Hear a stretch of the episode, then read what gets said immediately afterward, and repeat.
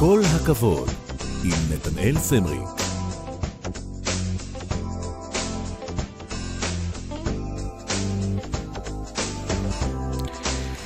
שלום לכם, כל הכבוד. משדר שזוכה לארח אה, יוצרים מהארץ, מהעולם, להקשיב לסיפורים של אנשים שהם חלק מהפסקול של מדינת ישראל. והפעם, משדר מיוחד עם אה, אורחת אה, מיוחדת, שזה הריאיון הראשון שלה בחיים, על יוצר שבמפתיע כבר אינו בין החיים. תסריטאי, מגיש, סלבריקה, עיתונאי, איש טלוויזיה, קומיקאי, איש ספורט, מודי בר-און, זיכרונו לברכה, ויחד איתנו נמצאת uh, בפעם הראשונה בתוך אולפן, בפעם הראשונה מתראיינת, בפעם הראשונה מספרת, חדווה בר-און. שלום, שלום לחדווה. שלום. קודם כל, התחושות שעוברות לך בלב? אני הייתי נורא בלחץ כל היום, אבל עכשיו אני משתדלת להירגע. תאמרי לי, חדווה, ספרי לי ברשותך על המפגש האחרון. השיחה האחרונה עם מודי בר-און, אחיך, כשבעצם את הבנת שמשהו רגשי, משהו נפשי, כשאתם יושבים בבית הקפה, כן. משהו נסדק. נכון. מה הוא אמר לך? Uh, אני הבנתי שהוא במשבר גם כשדיברנו בטלפון לפני זה. הוא אמר שהוא שוקל לפרוש מה, מערוץ הספורט ומליגת האלופות, וכל השיחה הוא אמר, זה היה הטון, והוא גם אמר את המילים האלה, אני has been, אני has been, ככה הוא הגדיר את עצמו. זאת אומרת, מישהו שכבר היה. כן. בעיני כן, עצמו. כן. ואז עוד לא ידעתם על הסרטן. לא, לא ידענו. לא ידעתם על מחלה. לא.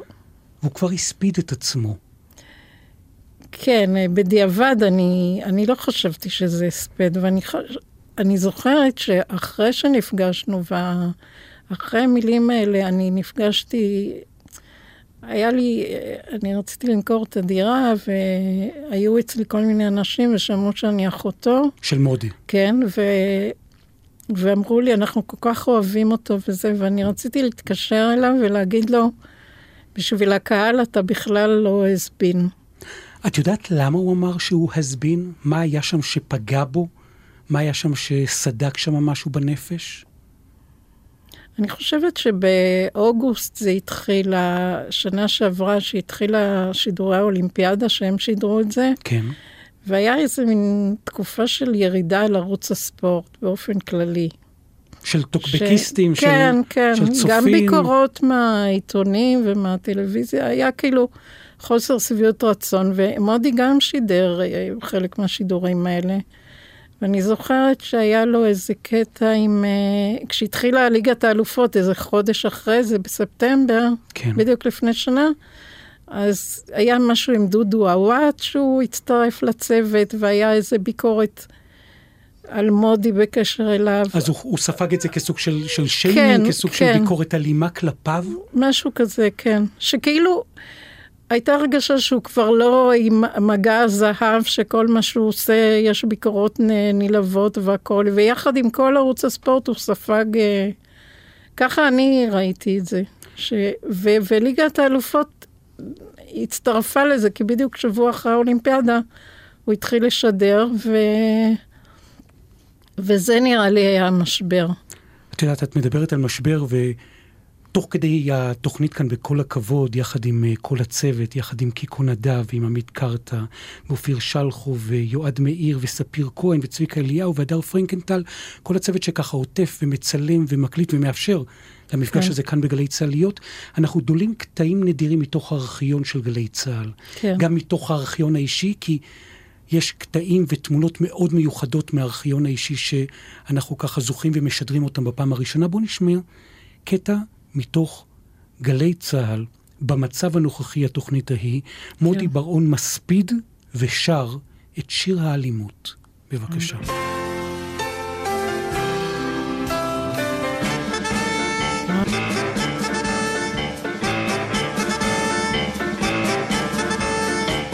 אתמול השכן מלמעלה, פתח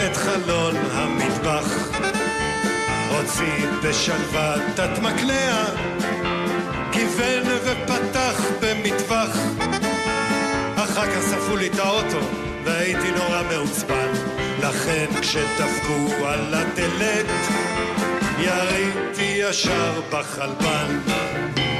אני מפחד יא חביבי, אני לא אוהב סיכונים, אני לא אוהב דיסקוטקים, אני מפחד משכנים.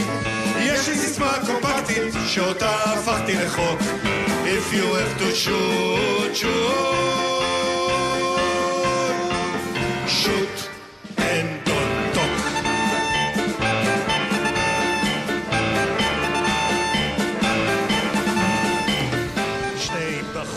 את שומעת את הדברים שלו נגד אלימות, שר, כותב, יושב באולפן, כל האנרגיה המתפרצת של מודי ברון, ואני רואה אותך כאן מחייכת, ואת חייבים להגיד גם מאוד דומה לו, פיזית.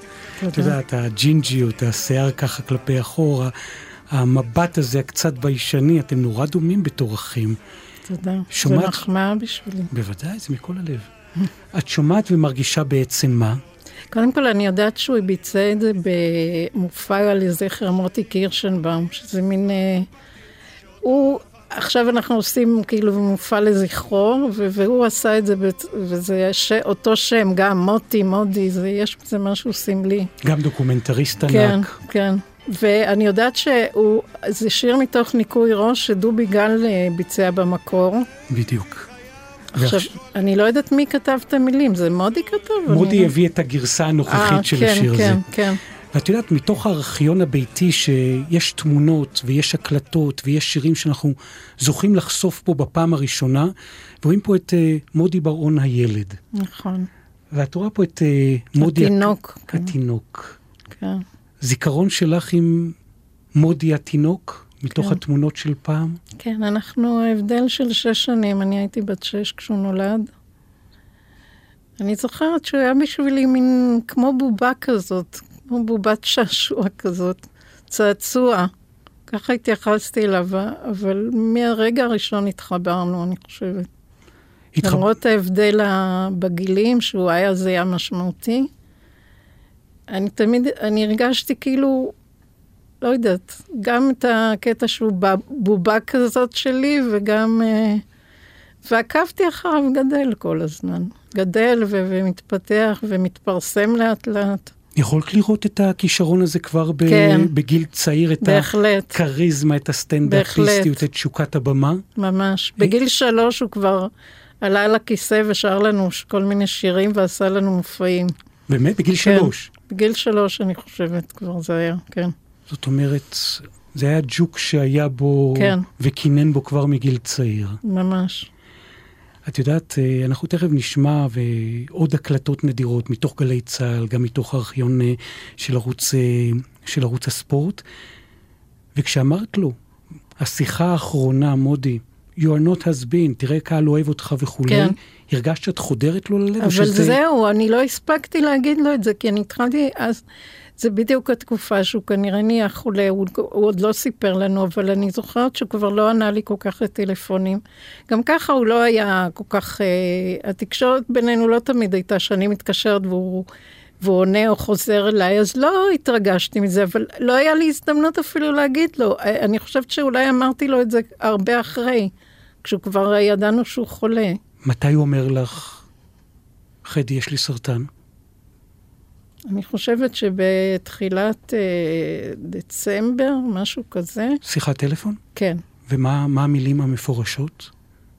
אני ישר הבנתי שקרה משהו, לפי מה? לפי הטון של הדיבור. ו... ובהתחלה, ו... ולא שמעתי בדיוק, הוא אמר משהו, אני לא בקו הבריאות, ואני חשבתי שהוא מדבר על אה, אימא של אשתו, שהיא באמת אה, מעל 90, והיא... כאילו בכלל לא חשבתי שהוא מדבר על עצמו, מה פתאום שהוא יגיד על עצמו? ואמרתי לו, מי? אז הוא אמר, אני, אני לא בקו הבריאות. ואז הוא סיפר לי שהוא עשה עכשיו בדיקות, ו...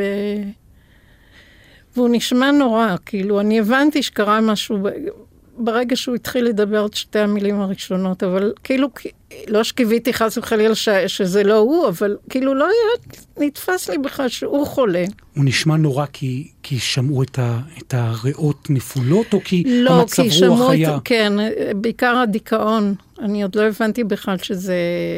אני הבנתי שהוא בדיכאון, ישר הבנתי שהוא, שהוא לא במיטבו בצורה קיצונית. לפי... לפי טון הדיבור, ממש לפי, לפני שהוא התחיל לדבר. אני ישר שאלתי אותו מה קרה. בשיחה כזאת יש דרך להרים את המורה, לנסות לתת איזה כלי לצאת מהדיכאון, או שהבנת שזאת בחירה ו... ונכון לאפשר לו להיות זו איפה שהוא? הייתה שיחה נורא קצרה, הוא כאילו מסר את העובדות, שאלתי אותו, דיברת עם אביגיל, שזאת אחותי, אחותנו? הוא אמר שכן, ואני אמרתי לו, אני בשוק, אני עוד לא מעכלת בכלל מה שאמרת לי, וזו הייתה שיחה ממש קצרה. תכף נחזור לשיחה הזאת, אבל הזכרת דיכאון, והנה מתוך הארכיון כאן של אה, גלי צה"ל, תוך כדי מבצע צבאי, מבצע צוק איתן, כן. מודי בר-און נקרא לשירות מילואים להגיש, והוא מוצא את עצמו בוחר ומראיין את המנהלת של עמותת אנוש, אוקיי. תוך כדי נפילת הטילים, ומדבר על סטרס רגשי ונפשי ודיכאון. יפה. משדר מיוחד עם מודי בר-און. אני מתאר לעצמי שכמה ממאזינותינו אחרי הדש הזה קמו, הוציאו חזה עוף מהמקרר והתחילו לדפוק. אני מודי ברון, אה, 11 ושלוש דקות.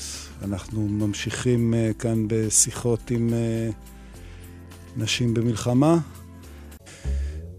לילה טוב לדוקטור הילה הדס, אה, מנכ"לית עמותת אה, אנוש, עמותה שעוסקת בבריאות הנפש. אה, הרבה עבודה בבריאות הנפש, אני מתאר לעצמי, בימים אלה. כאשר אתה אדם שמתמודד עם מחלות כמו דיכאון עמוק, כמו סכיזופרניה, וסובל ממתחים באופן טבעי בהוויה היומיומית שלך, אז כשמצטרפת ה- החבילה הגדולה הזו כן. שנוספת לכולנו, זה- זו תוספת שהיא- שהיא כבדה. אנחנו מדברים על... אזעקה בכפר עזה וסעד, בבקשה. אזעקה בכפר עזה וסעד. רק אנחנו מדברים. כן. ואני שומע אותך ככה תוך כדי השתיקה הזאת, לא, יש חדווה. בזה משהו, אני למשל סובלת נורא מחרדות בתקופות האלה, שלצערנו שנהיות צפופות יותר ויותר. של נפילות טילים. כן, למרות שאני מתל אביב, וזה כאילו... אבל יש משהו סמלים גם בקטע של כפר עזה, כי אחותי ובעלה גרו שנים בקיבוץ הזה, לפני שהוא נהיה משהו היום, שזה מוקד ה... ויש בזה המון... אה, סמליות. כן, ממש. ובמובן הזה שמודי ככה מתעניין במיוחד איך עוזרים, זה, זה, זה אייטם לא לגמרי מובן מאליו. כן. והוא יוזם איך עוזרים לאנשים בדיכאון ולאנשים שבלחץ ואנשים שבחרדה. הוא סיפר לך פעם שהמתח הזה של להיות תמיד הגולדן בוי, נער הזהב של עולם התקשורת והדוקומנטרי, וליצור סדרות ולהצחיק, זה שוחק אותו רגשית? אז הכל בדיעבד, כי אני תיארתי לעצמי, אבל אף פעם לא דיברנו על זה בצורה גלויה. עכשיו, כש, כש, כש, כשביקרתי אותו, כשכבר היה ידוע שהוא חולה, כן. כל הפגישה הוא דיבר על זה, כמה הוא מתחרט, שהוא חי בסטרס כל השנים, והוא הביא על עצמו את הסרטן בעצם. הוא אמר לך את זה. בצורה די, אה, לא בדיוק במילים האלה, אבל כן. שכל החיים הוא חי בסטרס והוא כן. הביא לעצמו את הסרטן. כן, משהו כזה. ואני אמרתי לו, אתה, אתה ממשיך, מה, למה אתה מאשים את עצמך? אתה ממשיך את אותו קו, אז, אז תסלח לעצמך. אבל כאילו בדיעבד אני, אני הבנתי את זה. ש... אבל כאילו הוא לא דיבר על זה בצורה גלויה, אני, אני בסטרס ואני צריך לשמור על התדמית. אבל אני כן זוכרת שדיברנו על דודו טופז פעם, כן. שלפני שהיה כל הטרגדיה איתו, ו... ו... כי בגלל שהתאריך לידה של דודו טופז הוא כמו של מודי, 20 בספטמבר, אז אמרתי לו, תראה, אתם כאילו אותו תאריך ואתם כל כך שונים. אז הוא אמר, לא, יש לנו אותה שריטה, אבל אני עושה את זה יותר מתוחכם. וואו. וזה היה בדיעבד, אני לא יודעת אם הוא היה אומר את זה אחרי שכל מה שקרה, שהוא היה אלים ושלח את האנשים והתאבד אחר כך. אבל אני באיזשהו מקום הבנתי על מה הוא מדבר, שהוא משלם מחיר גם על, על הצורך הזה באהבת הקהל וה...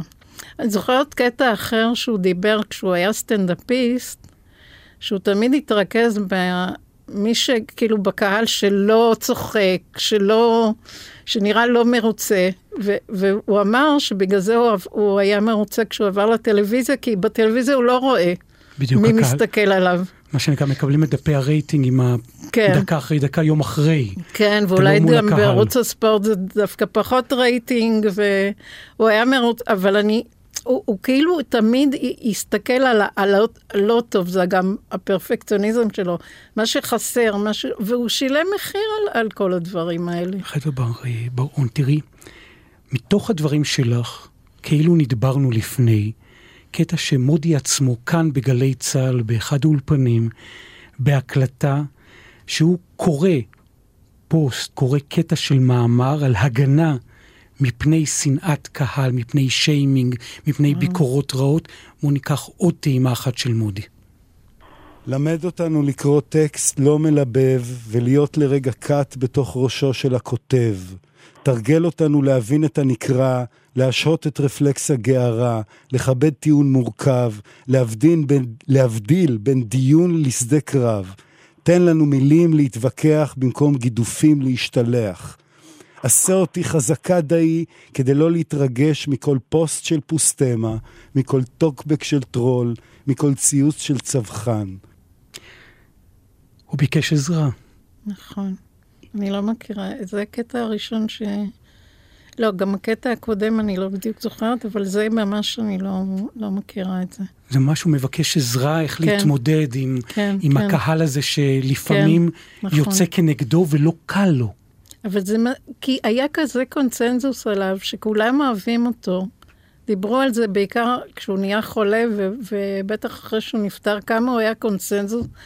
וכאילו, כמעט לא שמעת אז מילה רעה עליו, כביכול. אז אני תוהה מאיפה זה בא. ישבתי איתו בבית. היה מפגש בבית כשהוא כבר היה חולה. נכון. ספרי לי זיכרון צרוב לך במיוחד מאותה פגישה בסלון עם מודי. אז זהו, שכל הפגישה הייתה בסימן של האשמה עצמית נוראה שלו. אז הוא כבר היה ברור שיש סרטן, כן, כבר היה ברור שזה בריאות, כן, כבר היה ברור שזה קשור בעישון, כן. היה ברור שהוא ממשיך לעשן. לא, אני חושבת שהוא כבר, בשיחת טלפון, כשהוא סיפר לי שהוא חולה, אני שאלתי אותו מה עם העישון, והוא ענה לי קצת בציניות, "אה, מה עם העישון? נגמלתי, הוא אמר. ואני חושבת שזה כבר אז, כשרק נודע לו שהוא חולה, הוא הפסיק. ואת יושבת בתוך הסלון ומדברת איתו, ויש האשמה עצמית. מה הוא אומר לך? הוא גם, תראה, הוא גם, אה, היה לו אה, אירוע מוחי לפני שהוא נהיה חולה. אירוע מוחי. כן. ואנשים לא כל כך יודעים את זה, ואני חושבת שזה הכניס אותו עוד יותר לדיכאון. זה, זה היה קשור לסרטן. הוא אמר, אני, אני כל כך ב, בדיכאון שאני לא יכול להכיל את זה. משהו כזה. אירוע מוחי ש, שמנע ממנו לקרוא? ש... נכון, כן. כלומר, אז הנה, מה שאתה אמרת בזה, זה הזכיר לי, כי הוא אמר, אה, תעזור לי לקרוא, זה, זה גם נורא סמלי, כי, כי כל היכולות שלו הכי, הכי חזקות כאילו הלכו לאיבוד בתקופה הזאת. כי לא רק הסרטן, גם ה, היכולת שלו לת- לתקשר ולכתוב ולקרוא. ו... ואני חושבת שיותר אפילו בגלל זה הוא היה בדיכאון. הוא אמר, זה יותר קשה לי מה, מאשר הסרטן. וכשאת יושבת בבית, מה את אומרת לו על משפט כזה, האחות הגדולה, שזוכרת את האח עם הניצוץ, והוא שבור? זהו, שהיה נראה שגם קשה לו לדבר, אבל אני אמרתי לו, אה, אני חושבת שאתה מדבר יותר טוב מאשר כשנפגשת עם אה, אביגיל ואחותי ובעלה. וכאילו הרגשתי, מה, עכשיו הוא, הוא כאילו עומד לביקורת שלנו, אנחנו מדברים עליו, איך זה נשמע לו, כאילו... והוא אמר גם, אה, תראי מה נהיה ממני. כך הוא אמר, כי גם כשנכנסתי בשער, הוא כבר היה נראה לי מאוד חולה, וגם אחותי הכינה אותי לזה. והייתה לי הרגשה שאני פוגשת את אבא שלי. כי בעצם הוא נראה איך? הוא היה נראה מבוגר בעשר שנים לפחות. וזה הכיר את אבא שלי בשנים האחרונות שלו. אבא שלי נפטר בגיל 73. מודי בקושי היה בן 60, הוא עוד לא הגיע ל-60 כשהוא נפטר. אבל מבחינת הזיכרון של אבא שלי, פתאום זה הזכיר לי את אבא שלי כשהוא היה בגיל שלו. כאילו, עשר שנים יותר מבוגר ממשהו. וכשאת יוצאת, את בטח אומרת לו איזה מין משפט להרים, משפט כן. להחזיק, מה את, מה את אומרת לו? אה, אמרתי לו שאני הייתי במצבים מאוד קשים בחיים, ויצאתי מהם, ואני מאמינה ברוח האדם. והוא אמר, תודה רבה לך. כי כל הפגישה הייתה כל כך בסימן דיכאון, אבל באיזשהו מקום, עוד לפני שנפרדנו, אמרתי לו, אתה תצא מזה, אני מרגישה שתצא מזה. ולא אמרתי את זה סתם, הייתה לי הרגשה כזאת. אבל כשבאתי הביתה, נשברתי. כבר לא, לא הרגשתי כל כך חזק שהוא יצא מזה. אבל אני כן שלחתי לו שיר של, שנקרא סחקי סחקי, של שאול צ'ניחובסקי. שלחתי לו את השיר עם המילים, כי יש שם את השורה, האמינה גם באדם, גם ברוחו, רוח עז. והרגשתי שזה יכול לעזור לו. תכף נשמע איך הוא הגיב, שלח לו את זה בוואטסאפ. כן. תכף נשמע איך הוא הגיב על הוואטסאפ הזה, אבל כדי להיכנס לאווירה, אוקיי. הביצוע של אריק לביא. אה, כן. שחקי שחקי. שחקי שחקי על החלומות, זו אני החולם שח. שחקי כי באדם אמין, כי עודני מאמין בך. שחקי כי באדם אמין, כי עודני בך.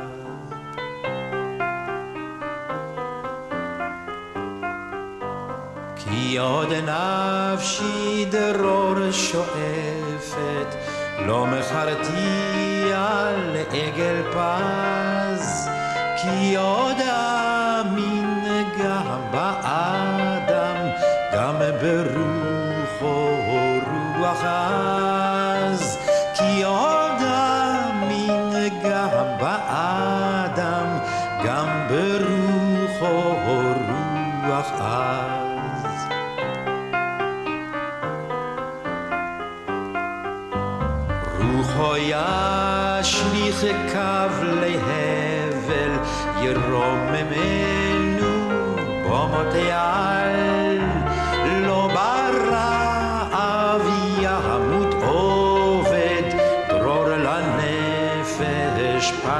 לדל, לא ברעב ימות עובד, דרור לנפש פת לדל. דרור לנפש, ואת שולחת את זה למודי, ומה הוא עונה לך על הוואטסאפ הזה עם המילים? אני חושבת שהוא רק אמר תודה. את יודעת, זו בחירה לא מובנת מאליה, ואת לשונאית במקצוע, ואשת מילה, ואשת כתיבה, פשוט ענה לך תודה. כן. אני חושבת אמר זה. אבל היה משהו מעניין שיש מישהו שאני עובדת איתו בעבודה שלי כ... עובדת כאסיסטנטית מחשבים בבתי ספר, וטכנאי בשם דרור, שכל הזמן שאל מה, מה המצב של מודי. ודיברתי איתו על השיר הזה, וגם שלחתי לו, וחשבתי, עכשיו אני שומעת שאפילו פעמיים מופיעה המילה דרור בשיר הזה, אז זה כאילו לא סתם, גם הוא שלחתי לו את השיר הזה. כן, ביקש איזה חופש לנפש. כן. את יודעת, אה, מתוך הארכיון ומתוך הבוידמים הביתיים גם, שיר חתונה שכתב מודי ברון. כן. אני ככה לא זוכר את זה יוצא קודם לכן. נכון, גם אני לא זכרתי, אחותי הזכירה לי את זה. עכשיו גם אלוהים מעורב בזה, כותב מודי בר-און. וכל מיני דודים מנהריה, עכשיו האהבה הופכת לחוזה. את לחוצה וגם אני מזיע, ואת אומרת ששכחת על מה בכלל ההמולה. אני אומר שזה בסדר, אני אומר שזה נפלא. הרי נשבעתי לך עכשיו שבועה בארמית שיהיה חבר שלך ושאוהב אותך תמיד, כותב מודי בר-און. מחר ניסע לבית מלון לירח דבש ונצטלם על קו המים. תמיד חשבתי חתונה זה מטופש, אבל תראי איך נרטבות לי העיניים. הסידורי פרחים לא מתאימים לצבע המפות. הלילה נבתק את בתוליהן של המעטפות. ולפנינו כמויות כאלה של עתיד, שבו אהיה חבר שלך, שבו אוהב אותך תמיד. וכשאת שומעת את המילים האלה של אה, אומן המילים, כן, והתסריטאי, והאיש המצחיק, והנטול ציניות בשיר הזה, נכון. את אומרת לעצמך, הוא היה רומנטי בעצם. מתחת לכל הציניות. אני חושבת שגם הבת שלו, אה, צוף, דיברה על זה בלוויה, ש... שהס- איך נקטע סיפור האהבה הגדול בינו לבין אה, אימא שלה, מיקה. אה, שהוא הוא עד הסוף היה, אני באמת זוכרת שכשנפגשנו בבית קפה, הוא אמר שהוא רוצה לקנות לה מטריה, כי היא נוסעת לצפון לאיזה סוף שבוע, מיוח- היא, הייתה, היא התעסקה ברפואה אלטרנטיבית ודברים כאלה, ואז הוא רצה לקנות לה מטריה.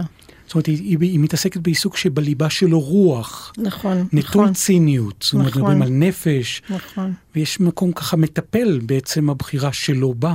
נכון, ממש, כן. והוא מטפל בעצמו ועם אנשים עם כלי כתיבה, אז עוד הצצה, קטע מאוד מיוחד מארכיון כאן בגלי צה"ל. העולם כן. מצחיק, אז uh, צוחקים, אורח נדיר, מודי בר-אור. הבוקר, בעולם מצחיק, אז צוחקים. תיזהר כסח, אני למדתי קראטה חביבי, תיזהר. יש לי תחתונים שחורים כסח, תיזהר. ברנר ידידי, אני נשמע כמו נהג מונית אבל אני ביאליק. הצטערתי לשמוע כי נפלת מן הסולם. מיד אגיע לביתך ואסייע לך לקום מן הרצפה. המחמאות הגדולות באמת הן אלה שניתנות בטעות. ניגש אליי בחור חסון וקצר מכנס ואמר, אתה בא בחופשת סמסטר לטיול גמלים בסיני? הוא לא התקשה כלל לדמות לי. לוגם בראש מופשל מנוד המים ואומר היה או הויסה או מה שאומרים לגמל.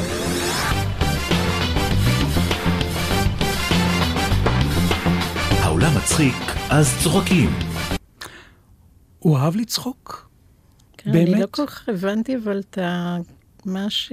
שייך הקטע הראשון והשני, אני לא הבנתי כל אני כך. אגיד לך, בתוך הקטע של ההקלטות, הראשון היה שם הצצה לתוך טייכר וזרחוביץ', אה, קטע כן, ככה, כן, אה. מתוך קטעי ההומור שהוא בחר לאורך התוכנית, נכון. והוא גם כתב... השני זה משהו של אלי מוהר, כן. אני חושבת, כן. ובמקום הזה שהוא מדבר על החברות הישראלית כן, בסיני, כן, כן, כן. והגמל. בחיים נכון. אמיתיים, הוא אהב להתגלגל מצחוק, או שהוא ראה בזה מלאכה מייסרת? שאלה מעניינת. הוא היה מצחיק, הוא היה... הוא תמיד הצחיק אותנו. אני לא יודעת אם הוא, הוא היה... אני זוכרת שהוא הגדיר, פעם דיברנו על הומור, ואני אמרתי לו, כאילו, הוא הגדיר את ההומור שלי כאילו כהומור קולט, ו... או שאני אמרתי את ההגדרה הזאת, והוא ההומור היוצר, כאילו. כי יודעת ש- אני, אני יותר אהבתי לצחוק מהבדיחות שלו, אבל הוא זה שהיה מצחיק. ובתוך המקום הזה, את יודעת שבריאיון מצאנו פה ודלינו מתוך שלל עשרות שעות של מודי, קטע שהוא בע- בעקיפין, אבל בהרבה אהבה מדבר גם עלייך. אה, באמת? ומדבר על האחיות שלו. וואו. ומדבר על שורשי ההומור, איך זה נולד שם בקריית טבעון, בבית שם, בצריף, כן. בהתחלה, עם אבא. בואו נשמע, בעזרתו של אה, קיקו נדב, עוד קטע אחד מיוחד.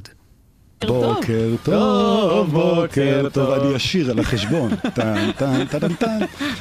מה נשמע? אה, כבוד גדול. איי, אה, איי, בתוכנית. מערכונים של שבת בבוקר, אה, עכשיו רק צילום על קיר השווארמה ו...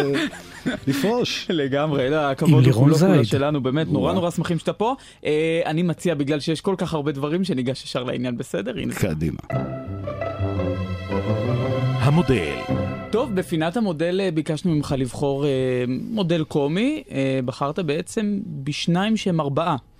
אני אגדיר את זה כך. אפשר להכפיל את זה בעוד מכפלות, כן, נכון. אבל זה, זה אפרים קישון, ש, שתכף ניצוק אותו לתוך התבנית הגששית, אבל קודם כל, קודם כל קישון, כתבי קישון, אני חושב שזה הדבר הראשון שנתקלתי בו, אה, ש, שקראתי בתור טקסט. וואלה. אה, כן, אה, עדיין אני והאחיות שלי מדברים בינינו, כמו שדיברנו עם ההורים שלנו, בדרך סיפורים של קישון. יצחק הסוף איננו, שטוקס. אה, הצליל של, אה, של שמוליק סגל עושה את המערכונים האלה. עומד או לא עומד, אבל זה היה כתוב, כן, כל ה... נתן רודנסקי, אתם שמתם. לב שמודי נתן רודנסקי כתב. לא, לא ממש, לא, לא באמת. עומד או לא עומד עומד. או לא עומד, קונסטטר. אה, ואני יכול להמשיך ולהמשיך. ברור. ומהר מאוד באו, הצטרפו לזה הגששים. סינימה גשש, זה התקליט, אני חושב שקנו לי אותו באפיקומן ליום הולדת, בכמה זה היה? חמש. וכשהם מחברים כוחות, זה הדבר. את זוכרת איך אה, נבט בו כן. ההומור, כש... והכל תוך כדי זה שזור בתמונות מאוד מיוחדות של הביחד שלכם, של ההתחלה מתוך כן, הארכיון. שלך ושל אביגיל ושל, כן. ושל מודי. אז ההומור הזה, תני לי את רגע הבקיעה. אוי, אני לא יכולה לה- להגדיר את זה, באיזה רגע זה קרה. אבל כן, עוד פעם, היה לי זיכרון, אתה, כשדיברת איתי על כל מיני קטעים ש... או מזכרות שאני זוכרת מהתקופה ההיא, ואמרת לי משהו על טייפ אה, קלטות. נכון. עכשיו, אמרתי לך, בגיל, בשנת, ו, ומשום מה, אתה קלטת בול, אמרת 68. עכשיו, בגיל... בשנת 68 אני הייתי בת מצווה, וקנו לי לא טייפ קלטות, זה, זה עוד לא הומצא בכלל. כן. טייפ סלילים ליום הולדת. ואני חושבת שחלק גדול מההקלטות שאנחנו עשינו זה הסיפורים של קישון. שעשינו, זאת אומרת, אנחנו במשפחה, כן, היינו מקריאים, ו- וכל אחד היה לו תפקיד, ו- ומודי גם אה, בטח אה, נטל חלק בהקראות האלה. ומה שמעניין, שאני יודעת שבשלושים של למותו, אה, אני הייתי אז חולת קורונה במקרה, ולא הש- לא הייתי באזכרה לצערי, אבל אה, הבנות ואשתו הקריאו את המערכון יצחק הסוף איננו. לא המערכון, הסיפור. במובן הזה ש... אז הם המשיכו את ה... כן. את הטולולולו המשפחתי, כן, את כן. האווירה הזאת שכבר אז כן. תועדה והוקלטה נכון. עם תמונות. כן. אם היה לי את הטייפ סלילים של אז, אני לא יודעת אפילו איך... אין לי שום אה, מזכרת מה... תראה, אנחנו מוקפים פה, הזאת. המערכת של כל הכבוד מוקפת בתחקירנים בליגת העל. כן. אנחנו ננבור ביחד. אה, בואי קשה לי דמחי. להאמין. אנחנו, אנחנו אנשים זו מאמינים. הייתה הקלטה ביתית, אם זה היה הולך לגלי צה"ל, אז זה אולי באמת היה נשמע. ומתוך המקום הזה, שימי לב, הלעלות על הבמה, מודי מעיד על זה, זה גם שוחק וגם לא קל. המקום הזה שלא כולם צוחקים, במקום נכון. הפוליטי שלו. בואו נשמע ביחד. איך זה עבד באמת? איי, זה עבד נהדר כל זמן שזה עבד. אמ, זה היה, היה מגניב. זה היה מגניב, אבל בסופו של דבר אה, מתיש, אני חושב. כן, למה? אמ, למה אה, יש, יש לחץ גדול בדבר הזה של, אה, של להצחיק. של להיות על הבמה? אה, של להיות על הבמה, של, של להצחיק, כשהאולם לא צוחק, גם כש, כשהוא כן צוחק, יש בזה איזה מאמץ נורא גדול ונורא אינטנסיבי. גם היינו סמנים, בסופו של דבר היינו סמנים כנראה גם פוליטיים וגם גם סגנוניים. אה, זה התנגש עם הצורך הבסיסי לקבל, לקבל את הצחוקים, ואיכשהו בהתנגשות הזאת בסופו של דבר נשחקנו הלאה.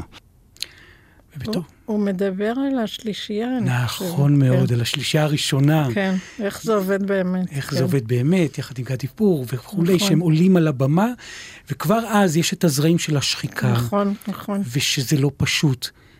תגידי, בתוך המשפחה, משפחה גרעינית, אימא, אבא, האחיות, את, כן, הייתם עוטפים באהבה? מאוד, כן.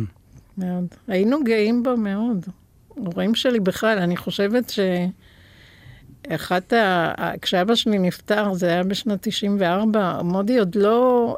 הוא התחיל כבר עם השלישייה וזה, אבל uh, הקטע של ערוץ הספורט, אני חושבת שאולי באותה שנה הוא התחיל גם בערוץ הספורט, אם אני לא טועה, אני לא זוכרת, כל פעם אני לא זוכרת אם זה היה ב-94 או ב-97. וההורים, ההורים עטפו וחיבקו אתכם בתור ילדים?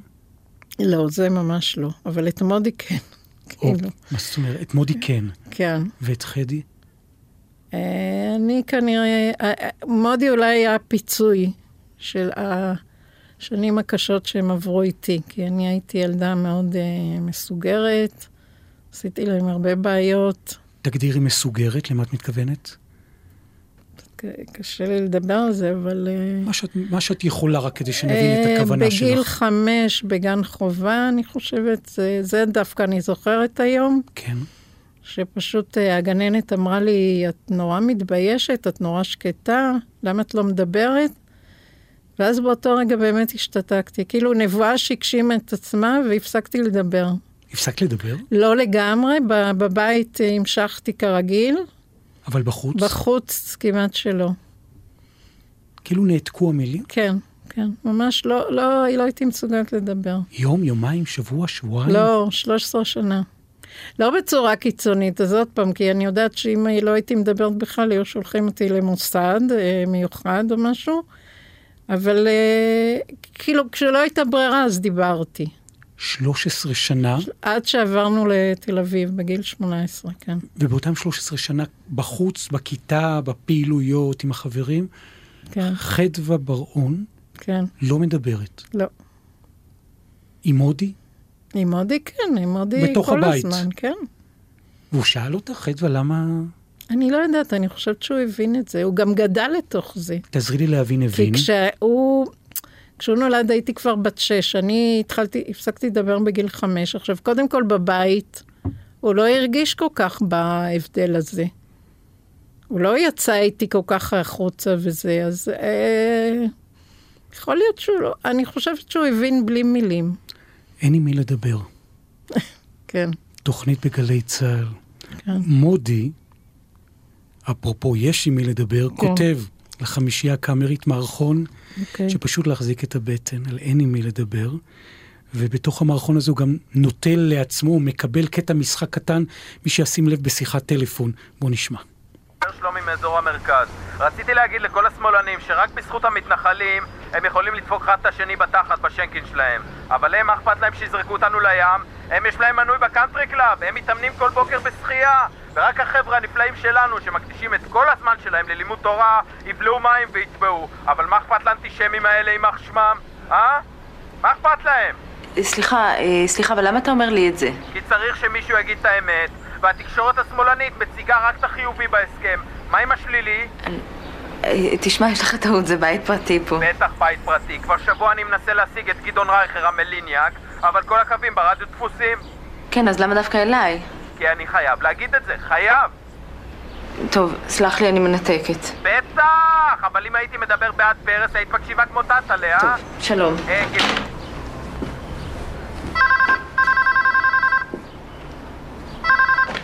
לא? שלום, מדבר דוד מהצפון. קודם כל, מה שהמאזין הקודם אמר צודק מאה אחוז.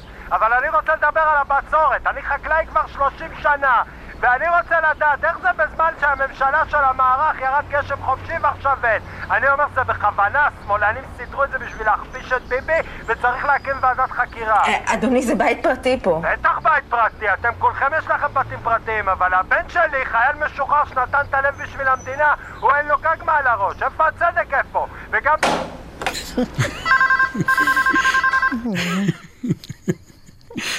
אוי, פשוט מעולה, אה? זה מדהים אבל כמה שזה היה יכול להיות משודר גם היום. ברור, זה לגמרי- ביבי, כן. סו- מערכת הבחירות הנוכחית, כן, ממש. אין עם מי כל הזמן, לדבר, נכון. הטוקבקיסטים האלימים שהוא כל הזמן מתכתב איתם, משחק כן. אותם, נעלב מהם, מ- בדיוק, ממשש כן. אותם ונרתע מהם. כן, ממש. אין עם מי לדבר. אגב, יכול להיות ש-13 שנים את לא מדברת, בין היתר בגלל ההקשר ההורי, דור שני, כן, אה, בטוח היה לזה סיבה, אבל אימא שניצלה. כן. אבל אני חושבת שבגלל זה, אני לא סתם אמרתי שמודי היה פיצוי, כי? כי הוא נולד אחרי שאני, אני בגיל חמש זה קרה לי, והוא נולד כשהייתי בת שש. אז אה, ואז הוא לא הפסיק כאילו לדבר. יכולתי אולי להגיד, אולי הטראומה שפתאום נולד לי אח אה, קטן, אבל לא. עד היום אני בעצם לא יודעת מה הסיבה הישירה. שהפסקתי לדבר, אבל אני מרחק השנים מבינה שזה ההצטברות של אה, דברים כנראה, תסכול, לא יודעת איך לקרוא לזה. וזה מעניין כי את בחרת לעבוד במילים. נכון. ובין היתר היה גם מקרה יוצא דופן מעת לעת ששיתפתם פעולה, את ומודי, את כלשונאית והוא כדוקומנטריסט, והיה לא, צריך זה בהקשר היה הזה... הרבה אחרי. בסדר, כן. לא, ברבות השנים, אמרתי ברור, מעת כן. לעת, זו הגדרה רכה. כן. ש... שבעצם ראית את חומרי הגלם. נכון. מה שאנשי הטלוויזיה אומרים הרעש, זה החומרים, חומרי כן, הגלם, כן. ועזרת לתמלל ולהכין אותם עבור חדרי העריכה. נכון. פגשת שם מודי שלא הכרת? אה, שמראיין שלוש שעות בשביל סינק של 15 שניות? לא חושבת שלא הכרתי, כי הכרתי אותו טוב, את ההומור שלו וזה, זה לא הפתיע אותי. אה, אבל באמת אני זוכרת שהוא אמר, הוא דיבר על הקטע הזה של התמלול של עריכה, שהוא אמר באמת, כמו שאתה תיארת את זה, בשביל אה, אה, חצ, חצי דקה, מראיינים, יכולים לראיין מישהו שלוש שעות. אני זוכרת למשל שמוטי קירשנבאום, ראיינו אותו ל... גם במדינת היהודים. כן. עוד פעם אני מזכירה אותו, הזכרתי אותו גם קודם, וזה היה ראיון מאוד ארוך. אני לא זוכרת כמה מתוך הראיון הזה נכנס, אבל אה, אז באמת מודי תיאר את זה, אני חושבת עוד לפני זה, הוא אמר בשביל, אתה לא יכול לבוא למישהו להגיד, תגיד את שורת המחט שלך, זה כאילו, זה באמת הרעיון, בשביל מה לראיין מישהו שלוש שעות בשביל אה, חצי דקה, אבל הוא אמר, אין ברירה, ככה זה, כאילו. אז uh, נזכרתי בזה עכשיו שהוא תיאר את זה ככה, אבל מבחינת הרעיון שלו, אני לא חושבת ש... הכרתי אותו, לא... זה, זה הצחיק אותי תמיד, הרעיונות האלה, והיו שם קטעים שלא נכנסו ו... והם פנינים אמיתיות. כן. את יודעת, למשל, סיפרתי על הרעיון עם קישון, שהוא סיפר שם ש... שהוא, יש לו איזה מחשב ש... שאפשר לראות בו טלוויזיה, אז זה, זה היה שנת 2003, אני חושבת שזה היה משהו חדשני. תשיגו לי את האינטרנט, את מנהל האינטרנט, כן. כן, משהו כזה, והוא... ויש, והוא אמר שיש תמיד בעיות עם זה, ובא טכנאי, וכמובן אחרי שטכ... כשהטכנאי בא אז הכל מסתדר, ואחרי עשר דקות הוא הולך והכל אה, עוד פעם משתבש. אז אני זוכרת שהוא אמר, הוא סיפר, אה, שהוא אמר לטכנאי, אתה יודע מה, כשאתה הולך, ת, תעשה כאילו אתה הולך, תגיד שלום, אבל אל, ת, אל תלך ממש, תסתתר איפשהו. מה שנקרא, תשב בתור תוכנית כן, בקאפ. ו- ועד היום אני אומרת, אני לא זוכרת מה היה הסוף, שאת, שהמחשב, כשהייתה, זה השתבש באמת באותו יום, לא, או שזה הצליח התרגיל, אני לא זוכרת. מי שמצטרף אלינו עכשיו, לכל הכבוד, אנחנו מארחים כאן את אה, מי שדומה לו, כל כך דומה לו, פיזית גם, למודי בר-און, זיכרונו לברכה, חדווה, אחותו, ראיון ראשון. ובתוך המקום הזה, מאוד מעניין, הזכרת את ההורים, מתוך אחד הבוידמים, העננים, ההקלטות הביתיות, קטע משנת 2005, נכון. מודי בר-און, בקטע על במה לזכרה ולשחרור של אימא והחברות שלה מהמחנה. כן. בואו נשמע. לפני שנתיים או שלוש הייתי לראשונה בחיי בפולין.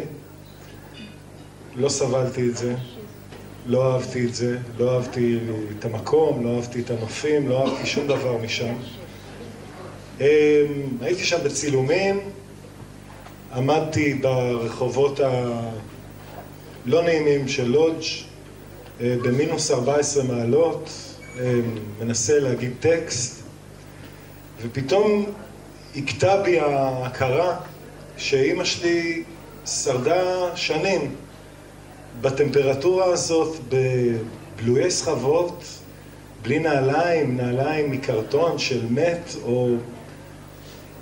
זה בעצם בלתי נתפס. זה בעצם בלתי נתפס, כמה שנחזור ונדבר על זה, זה בעצם בלתי נתפס.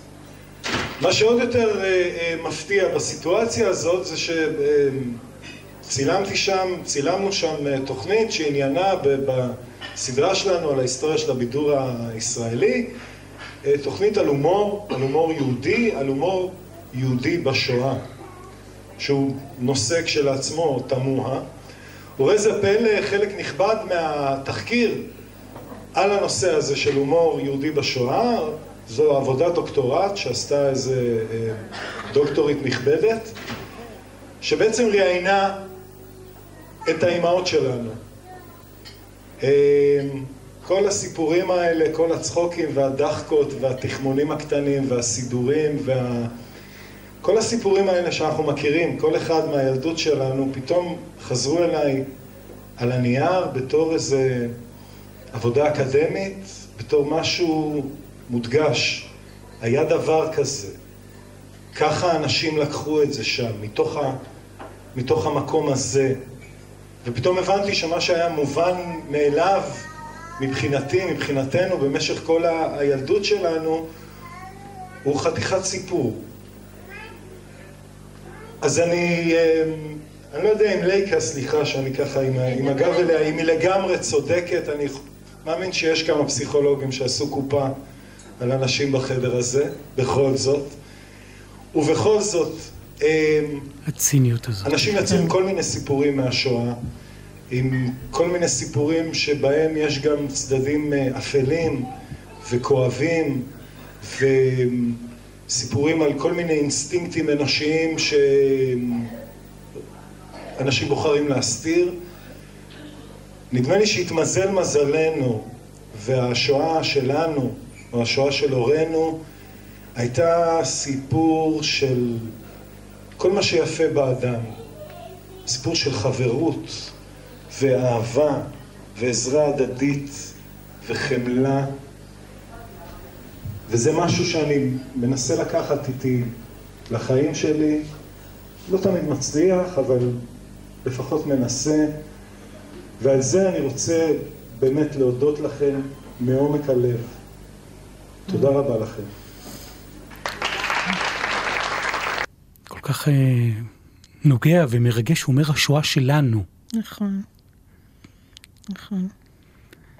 הרגשת שבמובן הזה היה איזה סאב-טקסט לתוך החיים, לתוך הטקסטים, כן, לתוך קודם הכתיבה? כל זה הזכיר לי את השיר קצת, שזה כאילו סגירת מעגל עם השיר של אה, שחקי שחקי, כאילו יש בזה גם, אה, האמינה גם באדם, גם ברוחו רוח. אז בעצם הוא אומר את זה בצורה מסוימת, בדיבורים שלו.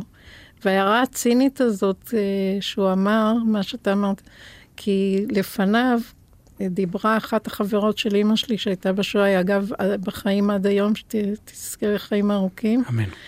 והיא אמרה, אצלנו לא היו פסיכולוגים, אנחנו לא היינו צריכים פסיכולוגים, גם דיברה על הדור השני. כאילו, ומודי כנראה לא, אני מאוד, זה הרגיז אותי המשפט הזה, ומודי גם לא נשאר אדיש לה.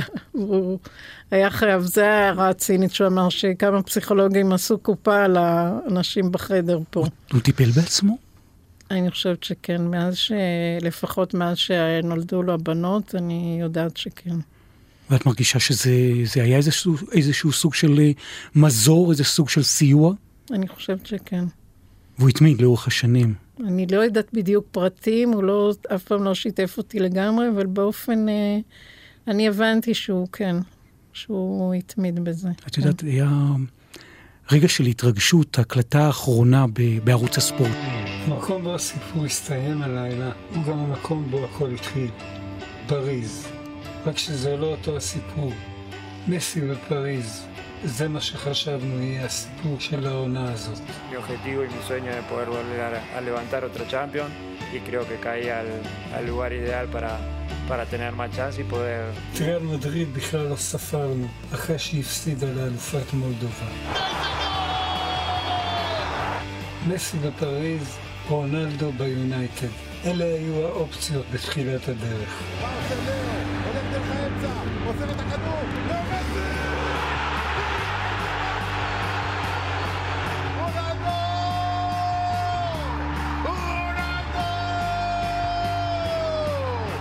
בעוד ההצלחה של רונלדו השמעה too good to be true, השלישייה, נעימר, מסי, אמבפה, נשמעה כמו עסקה מהשטן. אני לא מאמין למה שאני רואה כאן! מה נשאר לקראת זה בסוף?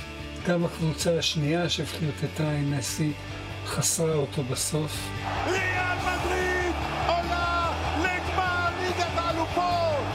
ועל איך שמסתיימת העונה של רונלדו במנצ'סטר, חבל להרחיב את הדיבור. מנצ'סטר יונייטד מודחת מליגת האלופות! שני הכוכבים ששלטו בכדורגל העולמי ברגל רמה גילו שפראיירים לא מתים. גם גיבורי על רק מתחלפים. סלאח,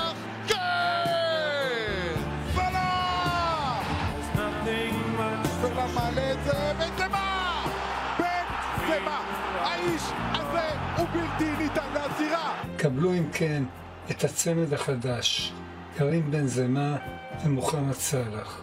קבלו אם כן את הצמד הישן, ריאל מדריד וליברפול. נדמה שזה היה ברור, שזאת הקלטה שהוא כבר אפשר לשמוע בקולו הניחר, כן, כן. ואת ההקלטה הזאת, שזה באמת ה-voice over, כפי שזה נקרא בשפת הטלוויזיה, נכון, כן. הקריינות ששמים על, על הוויזואליה, נכון. ובתוך המקום הזה, כשאת שומעת את ההקלטה הזאת, מה את מרגישה? אני כבר שמעתי אותו הרי, ולא הופתעתי מאיך שהוא נשמע, אבל uh, זה היה לי קשה כמו לכולם, כאילו, ויש אנשים שלא לא, לא שמעו אותו, שאיך הוא נשמע בתקופה האחרונה. אבל מה שכן, אני גם בדיעבד אחרי זה חשבתי, הרי הוא, כשהוא דיבר איתי בשיחה הזאת בבית קפה, הוא אמר, יכול להיות שאני אגמור את העונה הזאת של ליגת האלופות וזהו, ואז אני אפרוש. זה מה שאנחנו, זה מה שאני חושב. ובעצם זה מה שקרה. בעצם הוא סיים את העונה. זה היה המשחק האחרון, משחק הגמר, והוא באמת סיים את העונה, ויומיים אחר כך הוא נפטר. וואו. וזה מה שמצמרר פה. מאוד. תאמרי לי, חדווה בר-און, אם הייתה לך אה, דקה היום בלוח הלב לדבר כן. עם מודי, מתוך אה, ככה ישורת הסיום כאן במשדר הזה של כל הכבוד בגלי צה"ל, מה היית אומרת לו? האמת שאני חושבת, אני, אני מדברת איתו גם ככה, בלי שאני, ואני כל הזמן, אני, אני די מקוננת, ואני אומרת, למה, למה הלכת מאיתנו? למה עשית לנו את זה? אה, אבל בעצם אני אולי ממשיכה את הסגנון שהוא אמר, שהוא מאשים את עצמו, אז אני לא רוצה להאשים אותו. אני מרגישה שהוא עשה ב-60 שנות החיים שלו יותר מאשר אנשים עושים בפי שתיים זמן. או פי שלוש. כן. וכנראה זה, הוא, הוא גם ידע את זה, הוא גם אמר לי כשנפגשנו, כשהוא היה חולה, הוא אמר, אני ידעתי, אני תמיד ידעתי שאני אהיה חולה. אז כאילו הוא הרגיש, אולי אומרת? בגלל זה, הוא אמר, אני תמיד ידעתי שיהיה לי סרטן, משהו כזה. ובניגוד אליי, שאני אמרתי לו, אני תמיד חשבתי, לא רק שלי זה לא יקרה, אלא גם למשפחה שלנו זה לא יקרה. שסרטן זה לא במשפחה שלנו. אבל הוא ידע. הוא ו- אמר, כן, הוא אמר לי שהוא תמיד ידע, ואולי בגלל זה הוא, הוא היה בלחץ להספיק. חדווה בר-און, אחותו של אה, מודי בר-און, זיכרונו לברכה, המון המון תודה שבאת לראיון המיוחד הזה והמרגש הזה תודה כאן רבה. באולפן. תודה רבה. כל הכבוד, עם נתנאל סמרי. תודה רבה לכל הצוות אה, שבזכותו המפגש הזה כאן אה, קורה. תודה רבה לעמית אה, קרתא, לאופיר שלחוב, ליועד מאיר, ספיר כהן, קיקו נדב, צביקה אליהו, הדר פרנקנטל, מיקי כץ, גלית אלטשטיין. אני נתנאל סמריק, מכולנו כאן בגלי צה"ל, המון המון תודה. את התוכנית הזאת אפשר לשמוע בשלל הפלטפורמות של גלי צה"ל בדיגיטל, גם בפייסבוק, באפליקציות, בפודקאסטים ובשאר הבמות, ובעיקר אפשר להתחבר למודי כפי שמעט פעמים שמענו אותו ואודותיו. כאן יחד איתנו באולפן של גלי צה"ל בירושלים. חדווה בר-און, תודה רבה לך. תודה רבה.